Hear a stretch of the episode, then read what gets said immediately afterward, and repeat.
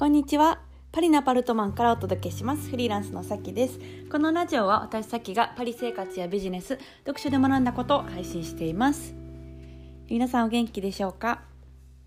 今日もパリは引き続き寒くてですね、マイナス6度でもっと寒いやんみたいな感じになってるんですけれども、はい、あの寒いのでちょっと極力外に出ないように はい、あの引っ込んでおります。あの引っ込んで家の中にいても皆さんと会えるので、うん、あの楽しく日々を過ごさせていただいてます。今日のポッドキャストなんですけれども情報リテラシーと洗脳っていう話をしたいと思います。あのえーとまあ、洗脳って言葉あるじゃないですか。なんか結構悪い意味って感じで使われてると思うんですけどなんか例えば何でしょうね新興宗教とかとかあとなんかあと、まあ、近くにその上司とかがいてなんかその人のずっと言ってることを聞いてたら洗脳されそうみたいな感じであのまあ良くない感じで使うと思うんですけど、まあ、実際その意味は良くないんですよねあの洗脳の意味。で私がまあ今日言いたいことっていうのはですねそのなんかその聞いた情報の内容が洗脳的とかっていうよりかは情報の受け取り方によってその情報がなんか洗脳になるかどうかが決まるっていう話をしたいと思います。うん、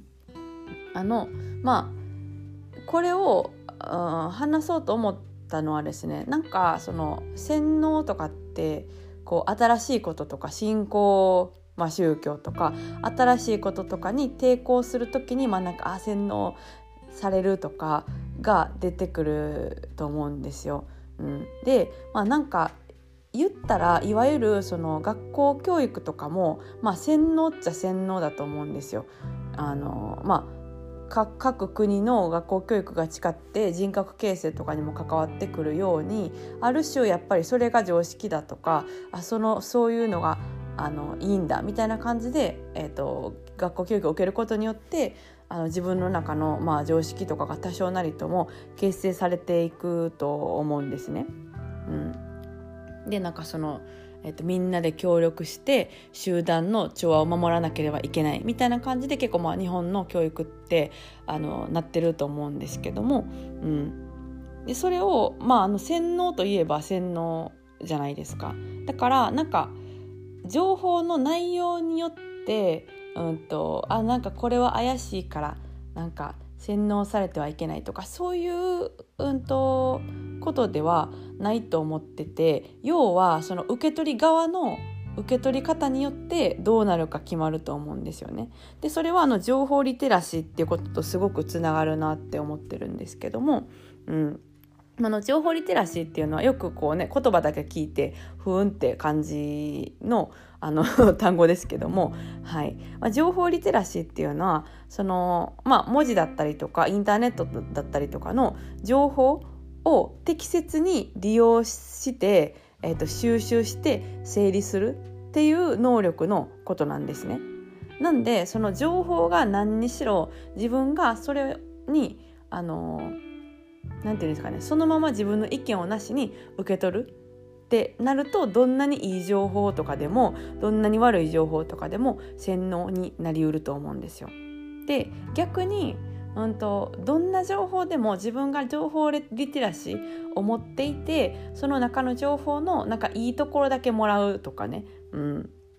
えーと、いいところだけもらうとかちょっと参考にするとか、うん、でいいと思ったら取り入れるみたいな。感じで自分の頭で考えてこれをこの情報をどこまで取り入れるかっていうのを、うんとてまあ、あの適切に処理できるっていうのが情報リテラシーなんですけどもその情報リテラシーの高さによっ